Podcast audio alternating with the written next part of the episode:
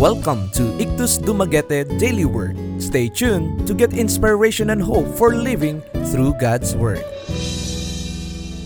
Today's devotion is taken from the book of 1 John, chapter 2, verse 10, which says, "He that loved his brother abide in the light."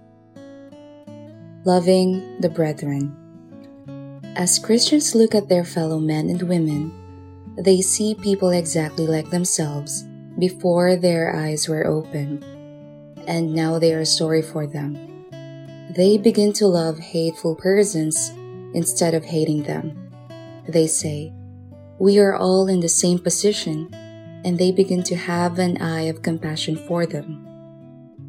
Their knowledge of the love of God in Christ makes them love other people even as they have been loved themselves. They are new men and women with a new outlook. They are in a new realm.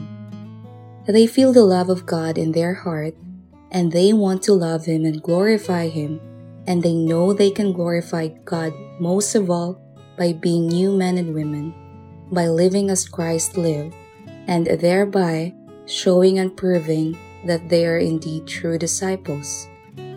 Christ our Lord put this perfectly once in the parable of the man who was a servant and was in trouble. He went to his Lord and pleaded for forgiveness, and that Lord forgave him.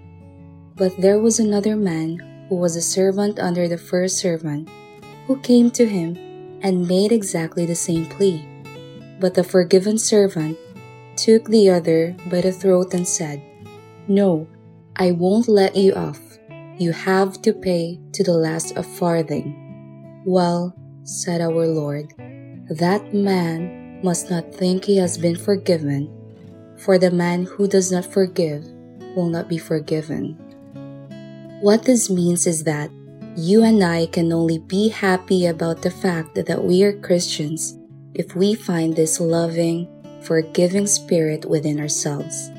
It is idle for us to say that we know God has forgiven us if we ourselves are not loving and forgiving.